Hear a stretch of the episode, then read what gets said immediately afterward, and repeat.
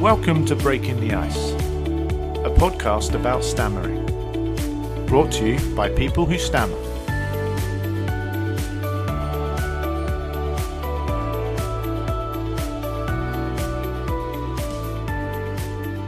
Hi there, this is uh, Hamish and Tom Welcome you to uh, another edition of our Breaking the Ice podcast.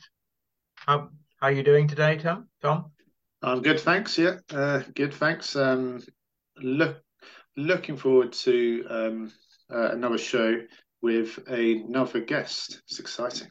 Yeah, so this is rather a special occasion. So we're very pleased to welcome um, a good friend of ours, uh, Hannah, who is uh, a experienced speech therapist, and she's very kindly agreed to join us uh, this this evening. So welcome, Hannah.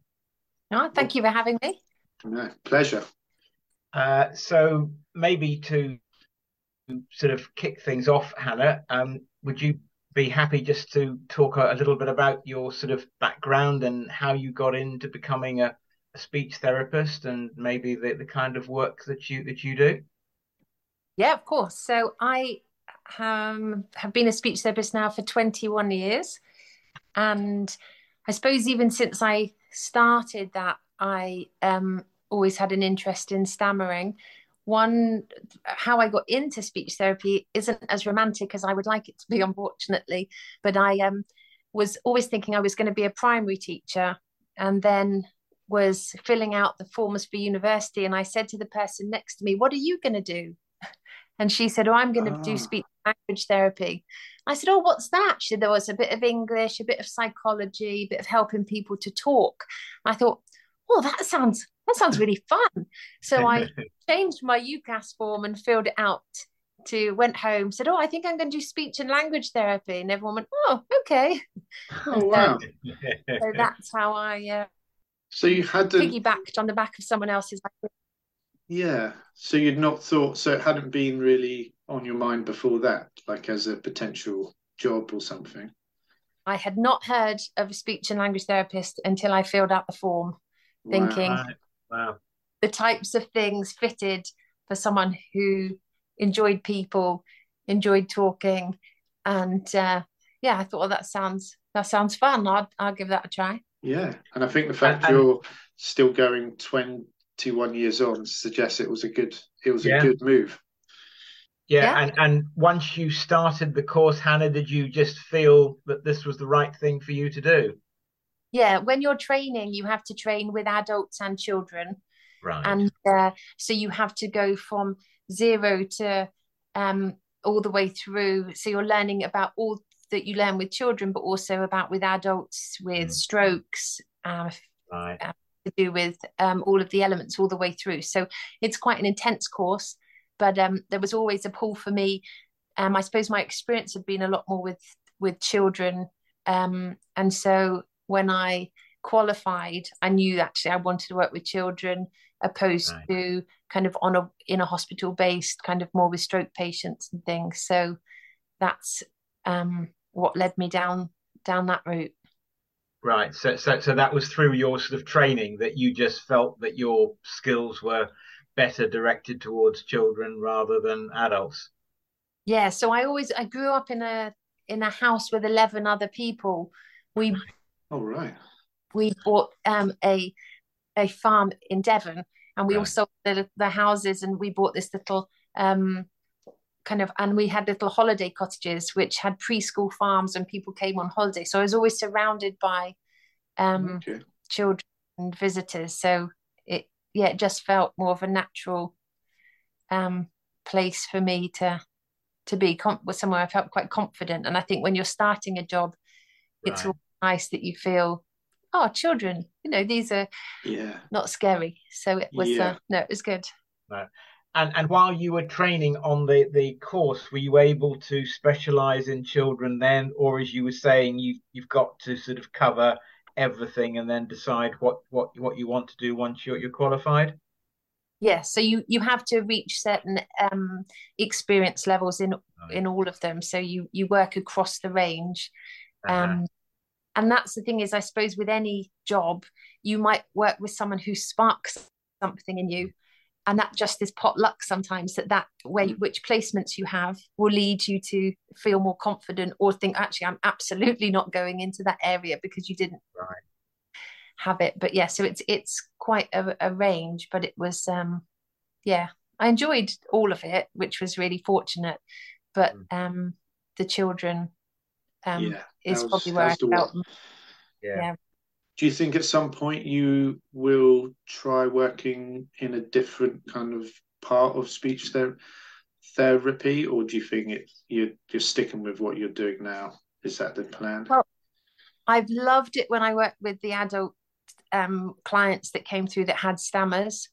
Um, but the Okay. way that our work is at the moment is it is quite divided. So you either are adults or children. right. Um, and as I've become more um, through my career, I I focus more on school age children. So I might work.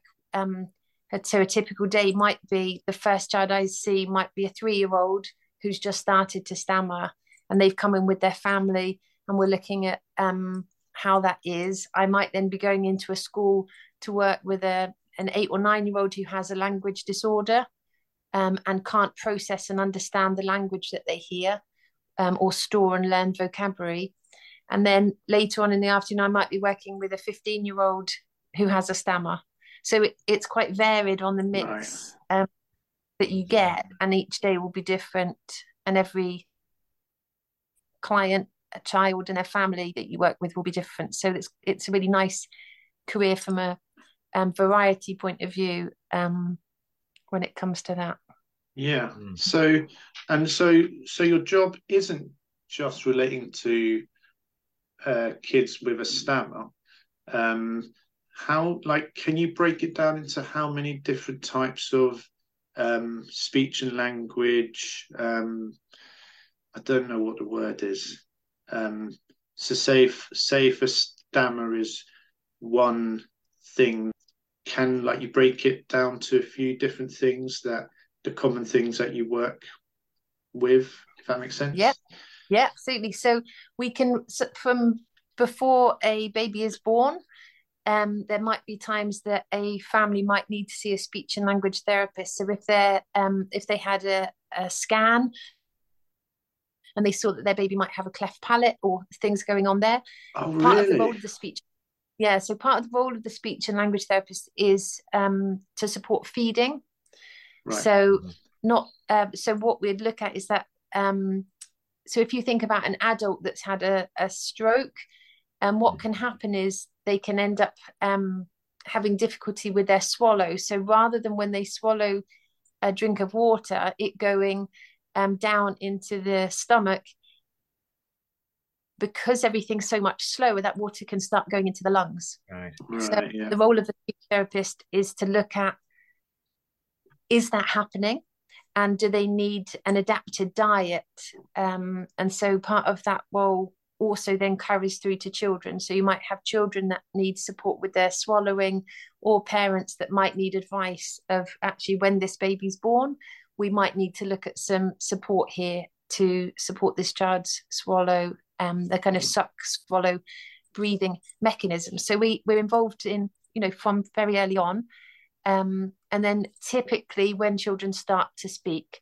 So we um, around kind of eighteen months, parents might start to notice that there's a delay there, um, and so we might be there. Typically, kind of two and three, where those you'd expect that burst of language with children. We're there looking at it in kind of, I suppose, three parts. So does the child understand what's being said to them? Are they starting to understand um, and interact and make those connections? Are they then starting to vocalize and use words? Um, and then what we would expect typically for a child is for that to develop from single words to little to two words to phrases to little sentences. So are we seeing that typical development with the child? And if they're not, then maybe that's where we can get in and support the family, looking at um, techniques and strategies. The other thing we'd be looking at is the speech sounds. So, is a child, when they are speaking, clear, or are they swapping sounds? Is that appropriate for their age, or actually do they need some support with that? Um, and then, as children getting to school, we're looking at um, are they processing the language that they're hearing? Do they understand? So the, the brain's a wonderful thing. And, and if I gave you the example of thinking that we store our vocabulary in our brain in like a filing cabinet. Okay. So if I said to you both, think of an animal that's black and white. Oh, zebra. And that has stripes. Right. Zebra. zebra, yeah. yeah. Your brain very quickly is able to filter. So I say animals, it filters out everything else. Yeah. Right it comes to animals. So you've gone to your filing cabinet with animals. Yeah, yeah, I've said it's black and white. You've instantly, within milliseconds, filtered that. Yes. And then I've given you another detail you might come up with. Okay, yeah, yeah. You know, you said zebra, yeah. badger, skunk. You know, you've got a few in there. Yes. Um, yeah. Your brain does it so quickly. So we see children that sometimes don't have that filing cabinet system in place, okay. or they've got it, but they can't get it. You know, that tip of the tongue yeah. thought where you think, oh, I Yeah, can't yeah, remember that person's name. They might have it with everyday objects like a chair or a pen. Right. Right. Okay. Um, yes. Okay. Yeah. And then the other thing we look at is are they processing the instructions that they hear? So if someone tells them something, do they forget it or do they not understand? So some children we might work with, they don't know the difference between where and when or what. And so when a teacher is speaking to them in the classroom, they're not, you know, understanding those those language in questions. So we work all and that can impact on children from um, all the way up to kind of to um, to adulthood. So our job is to assess that, to see if there's a difficulty, and then to support on how we therapy. Yeah. And we Right. also Right. we also Yeah, work with people who have um, voice disorders, so they might have problems with their voice, and we work with with people that have stammers. And again, typically that's around two to three when you would might um, see a first stammer come. Yeah. Again, all the way through Mm. up to adult um, in its varying forms. Hamish and I are part of the Jersey Stammering Support Group. The support group was set up in 2015 to offer support to people on the island with a stammer. If you would like to get in touch with the Jersey Stammering Support Group, you can email us at jersey.stammering.group at gmail.com or find us on Facebook and leave us a message.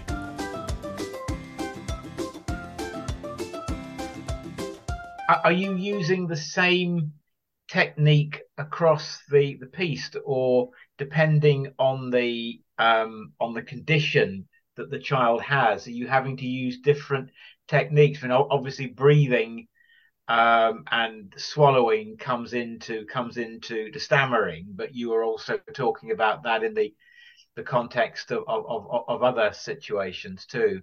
Yeah, so it would be completely different depending on the type of um, area that we're working on. Yeah. There, there may be some overlap, um, Yeah. but it's it's even within the same same difficulty. We might work with very different techniques just with that different child. So it it kind of is um, assessing and seeing what their profile looks like Right. um, and how we can support that. So a large part of the role is the assessment, um, the diagnosis of what's going on, and then the therapy part of trying to support the family, the child, and the school or the nursery setting to support that. So, in terms of um, if someone comes to you, or if a child comes to you with a stammer, what what would be the first thing that you would do with them, or what what's the process of giving them the help and uh, uh, uh, support that they might need? So again, it, it depends. Every child that comes through is different. So if we were talking about a three-year-old, a lot of that might be monitoring. We would expect around about 5% of children to stammer as part of their development. Okay. Um, and out of that 5%, we like to monitor to make sure that that child is a confident communicator and that the family are not feeling um, or feeling in a situation where they can support and manage that best. Um, so we, we need to monitor from that point of view. And we would look at around out of those 5%, um, you would expect um, some of those children to just naturally develop as the brain um, develops, then you would expect with therapy around 2% of the children to recover with that. And then there will be some that will carry on. Around 1% of adults stammer, yes. the general statistic. And so there'll be some that we're not necessarily um, will go on to need that extra support. What we've changed recently, and I, I think is really important, is that what we're not necessarily aiming for is fluency. Right. What yeah. we're aiming for, and which I think is really important to support parents with early on, is confident communicators. Right. So we're not necessarily focusing on removing a stammer or you know what we try to do is support each child and each family as individual as we can but our key is for those that even with therapy will continue to stammer is mm. that they grow up to be young people and adults who are confident in who yeah. they are proud of who they are and um yeah so our focus is confident communicators yeah. and and that's where I think our role is really important as speech and language therapists because the language we use, and as the earlier that we can discuss that with parents, um, the more we're gonna we're gonna start to create change. Like an example I can use is I would, um, you know, it's really easy to speak to parents say, "How are they doing?" And the parent says, "Oh, they've had a great week. They're doing really well. Yeah, that it's really good. We haven't had much stammering." Right. What we're hearing on the reverse of that, or what potentially subconsciously the child is hearing, is, "Great. When I'm not stammering, it's good. Yes, yeah. And I'm doing well. Yes. So the reverse yeah. of that is when I'm stammering, it's yeah. bad, yeah. and I'm not doing. I'm, you know, it's not good. It's really important messages that we use are undoing some of that natural language that as um, speech and language therapists or as parents teaching staff we naturally use. But what message are we sending about stammering to those people and to those children and in those environments? So it's really important my role to come in early on and to be really focusing on the um, the confident communicator and to saying, do you know what? My job is not necessarily here to get rid of this stammer. That might be part of the journey. That stammer yeah. goes for that person. Yeah. Um, but that if it doesn't, you are absolutely valued and your voice and what you say is unique and it's, you know, it's brilliant. So that we send people out who aren't ashamed, they aren't embarrassed, um, no, and, and and that's a, a, big change, I would suggest, certainly over my lifetime. And that mm. sort of approach would have made a, a heck of a difference to me when I was a youngster, definitely. Yeah, I'm yeah, so really I...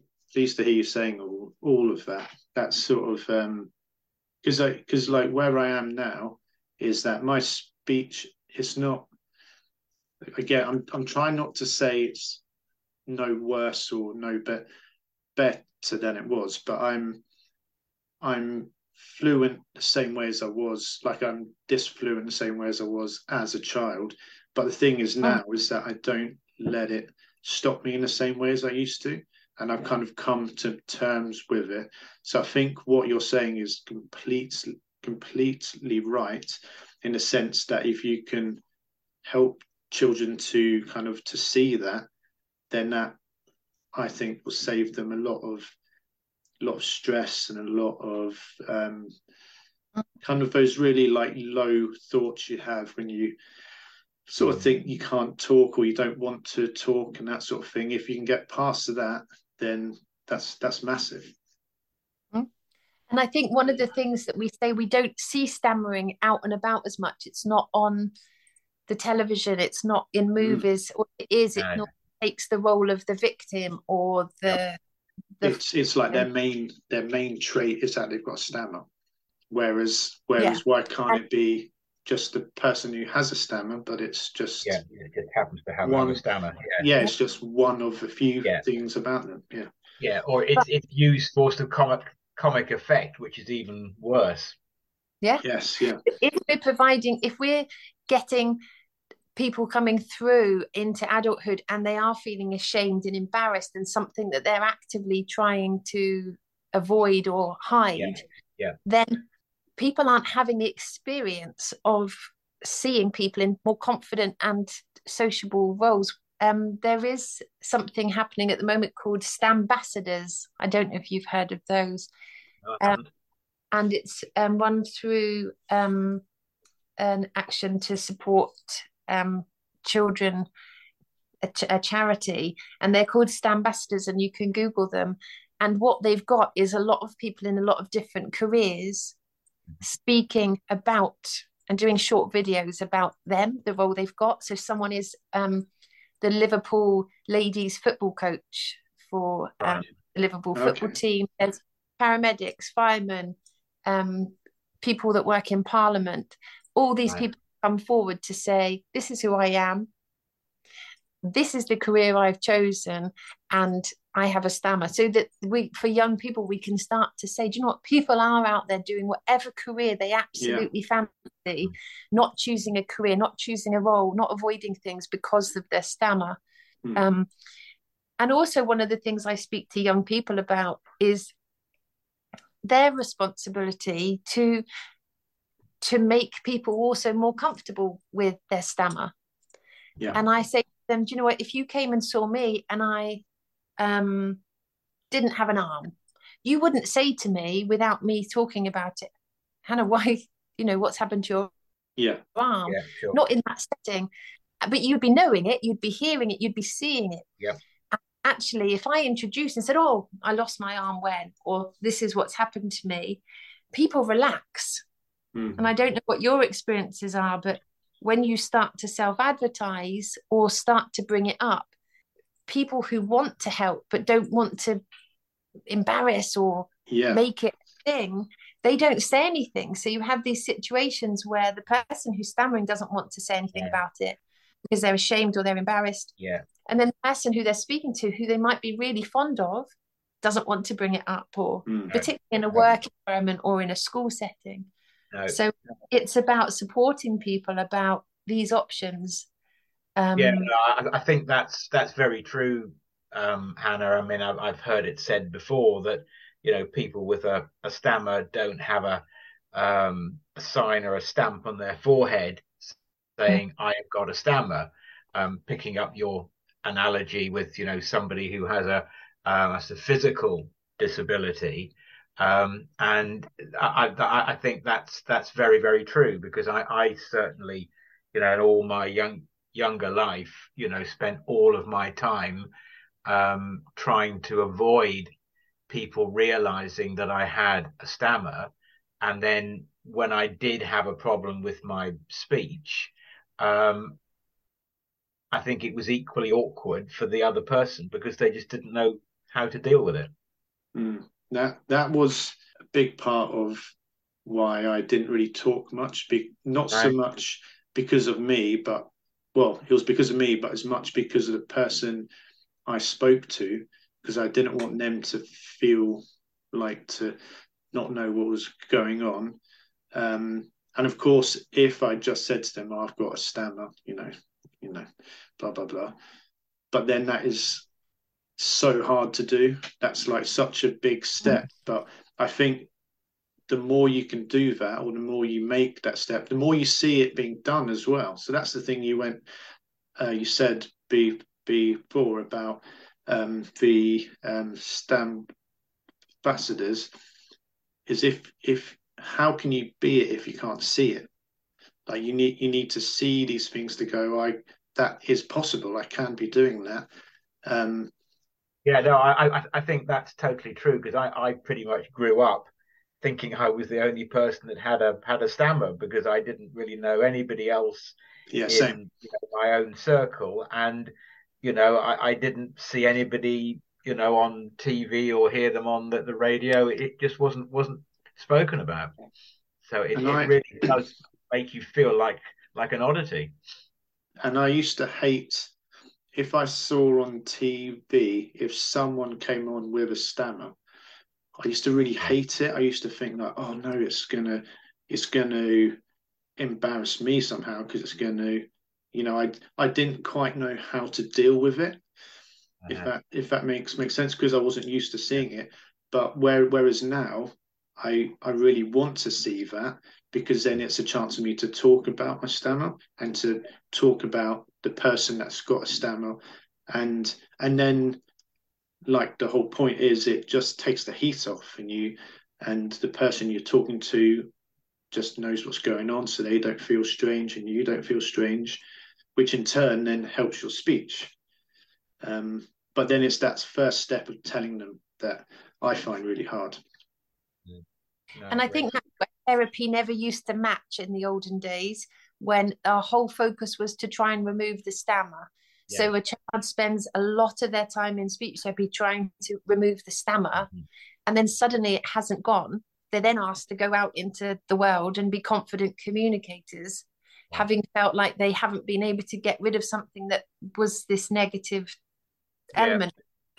So what we're hoping to do when we're working with families and children now is to be, yeah, do you know what we might be able, you know, that is something we can look at but look who you are as a communicator.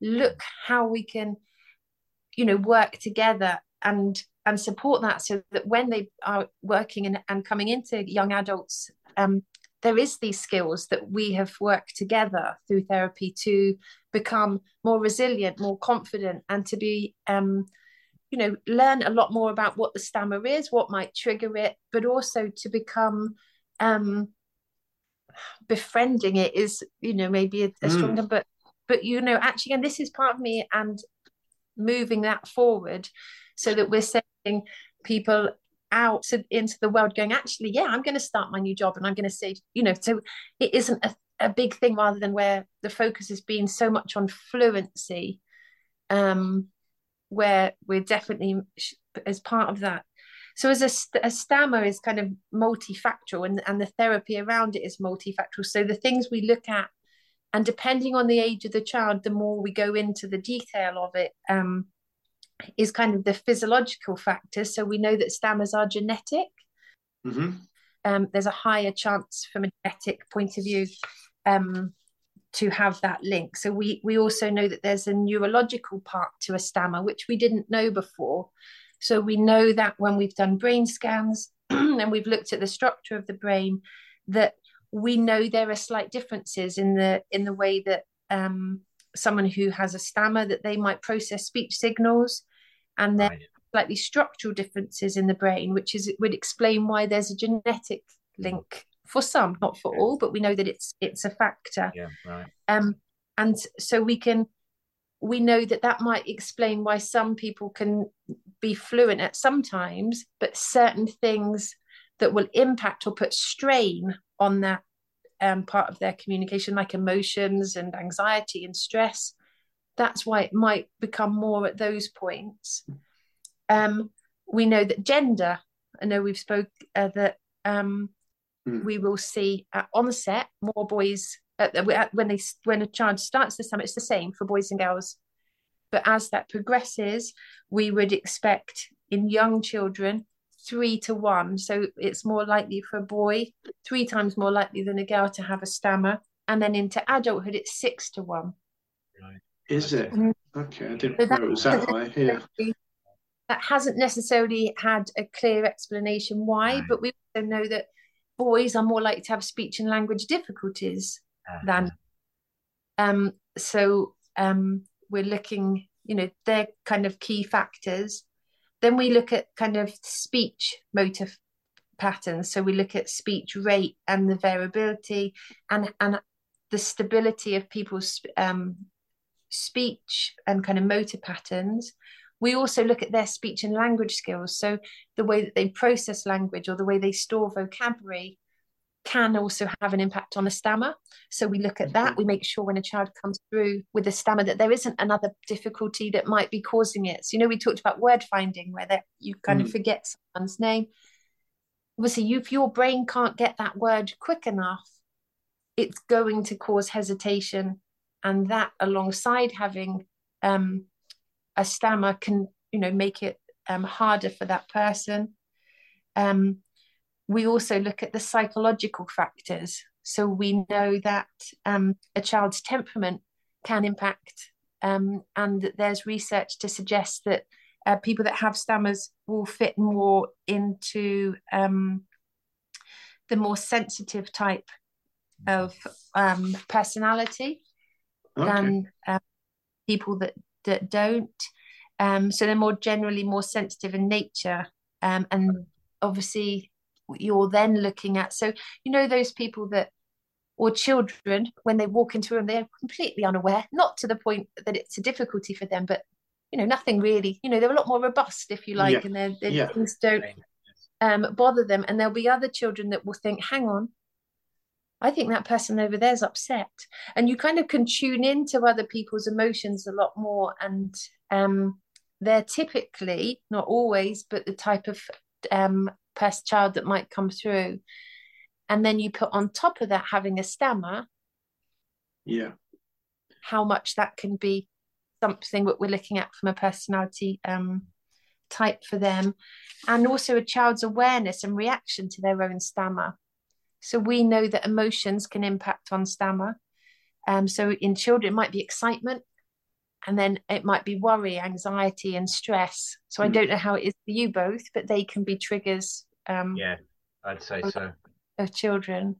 Yeah, yeah. No, I, I, I would very much say that if, if if I'm if I'm stressed about a situation, whatever the situation is, um, I would say, generally speaking, my speech would not be as fluent as it would be if I was relaxed.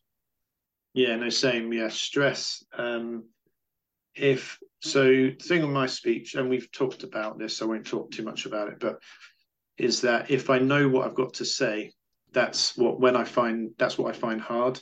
So if I need to phone up and um, I know I've got to give my name and my date of birth, say, I find that quite hard. Whereas if I don't know if if it's like this and we have a chat, then my speech tends to be fluent. Thank you for listening to Breaking the Ice. Please like, share, and subscribe, and we'll see you next time.